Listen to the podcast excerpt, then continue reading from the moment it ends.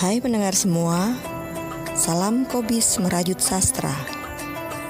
Pada Ramadan 2022 kali ini, Kobis Merajut Sastra akan menemani kalian dengan rangkaian cerpen selama sebulan penuh. Setiap cerpen akan dibuat berseri dalam 2 sampai 3 bagian. Tujuannya agar pendengar tetap bisa mendengarkan kisah-kisah sastra di sela-sela rangkaian ibadah Ramadan. Selamat mendengarkan.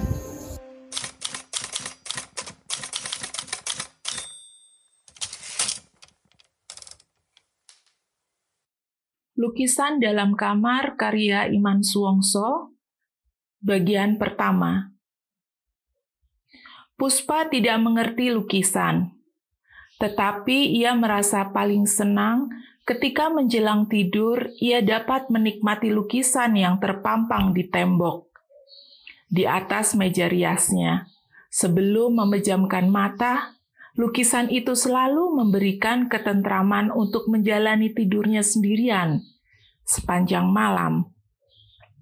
Lukisan itu hanya menampilkan goresan yang kasar, sebuah ruangan semesta yang gelap, dipecah horizontal oleh cakrawala. Bulan dan awan hanya terkesan menggantung di langit. Pada bingkai kanvas bidang datar itu berdiri sebuah kursi tua menyala, sendirian. Bisa jadi di hadapan kritikus seni lukis, lukisan itu tidak ada nilainya. Maklumlah, Burhan, suami Puspa, bukanlah seorang pelukis ia hanya membuat satu lukisan itu saja selama hidupnya. Itu pun tidak dilakukannya dengan rencana yang matang.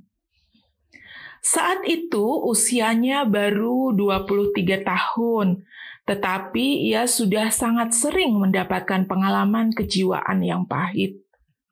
Karena itu, ada yang bilang Burhan seperti melukis dirinya sendiri. Perjalanan hidupnya, perjalanan yang membuat Burhan tampil tenang dan lebih banyak diam. Mas Burhan orangnya sedikit bicara, kata Puspa. Pengaruhnya, perjalanan hidup yang dilalui dengan Puspa merupakan aliran yang tenang pula. Keluarga mereka suami istri tanpa gejolak Gelombang tidak pernah sampai muncul ke permukaan.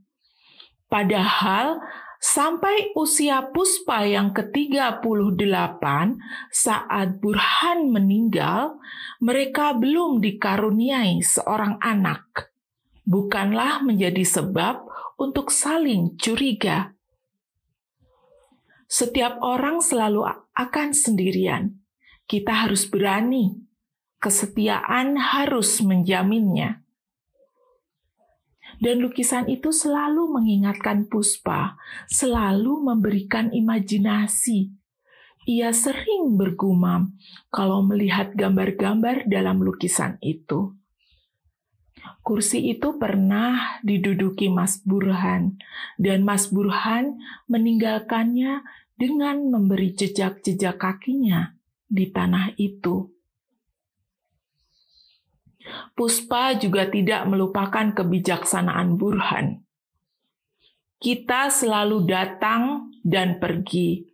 Kita selalu meninggalkan dan kita juga selalu ditinggalkan sendirian. Seperti kursi itu.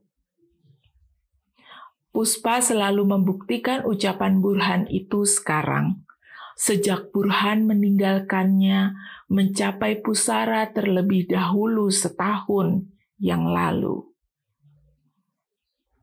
Lukisan itu selalu tetap menyertai hidup Puspa. Paling tidak, Puspa bisa tenang memejamkan mata, bahagia seperti masih bicara dengan Burhan. Ketika Puspa masuk lagi pada peraduannya, lukisan itu bisa mengantarnya berjalan-jalan ke pantai dan kursi itu seperti dibangun Burhan untuk Puspa menghadapi hari tuanya. Tapi aku masih belum tua, Burhan. Ya, kamu tetap muda dan cantik, kata Burhan, seperti tiba-tiba muncul dari cakrawala lukisan itu. Entah hanya untuk menyenangkan atau datang dari lubuk ketulusan Burhan. Tetapi wanita siapa yang tidak ingin dipuji suaminya sendiri? Suami yang baik seperti Burhan.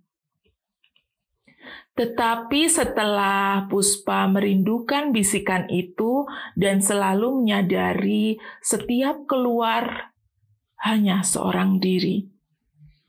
Puspa sangat merindukan Burhan betul-betul ada di sampingnya. Dan Puspa mendesah, Aku tak berani sendirian duduk di kursi itu, Mas. Tetapi memandang laut lepas di sore hari, duduk di kursi ini sendirian sangat menyenangkan kamu akan bisa tahu bahagianya memandang tengah lautan. Di sana ada seorang laki-laki pelaut di tengah lautan. Laki-laki yang kamu lihat itu laki-laki yang perkasa, tetapi laki-laki yang aku lihat itu sendirian.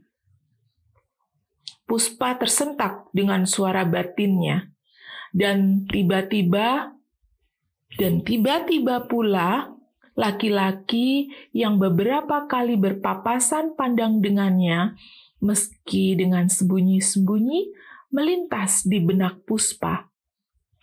Berkibar-kibar seperti layang-layang tersangkut di pohon. Laki-laki itu rekan baru sekerja Puspa. Begitu menakutkan berlayar sendiri, kata laki-laki itu pada Puspa waktu di kantin. Laki-laki ini tidak setahan kamu, Burhan. Puspa mendesah. Laki-laki baru itu bernama Pangga. Puspa memanggilnya Mas Pangga. Ia tidak pendiam seperti Burhan. Pangga lebih banyak bercerita kepada Puspa di kantin tentang istrinya yang baik, tentang nasibnya yang seperti Puspa. Lima tahun yang lalu istrinya meninggal saat melahirkan anaknya. Ia pekerja yang rajin dan keras. Puspa selalu melihat laki-laki ini kepayahan, sehingga ia kelihatan sedikit lebih tua dari umurnya. Paling tidak, aku harus ke Yogyakarta menjenguk anakku yang aku titipkan pada neneknya sebulan sekali. Riri itu anak yang baik, di TK kecerdasannya sudah tampak. Lukisan-lukisan kecilnya begitu mengharukan, membanggakan sekali. Dia memang cantik seperti ibunya. Aku ingin dia bersamaku, tetapi ia masih kecil. Aku tidak mungkin meninggalkannya sendirian. Lebih baik ia diasuh saudaranya sendiri. Pertumbuhan anak sebesar Riri perlu perhatian khusus untuk kecerdasannya. Cerita Pangga suatu kali. Dia memang baik, tetapi kamu yang terbaik, Burhan.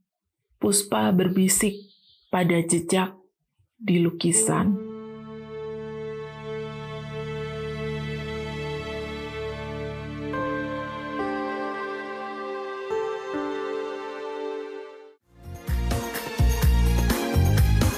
Tidak terasa sebulan sudah kita berjumpa dalam ruang udara. Ramadan berlalu, lebaran kita tuju. Selamat merayakan hari kemenangan Idul Fitri 2022. Mohon maaf lahir dan batin dari kami, Kopis Merajut Sastra.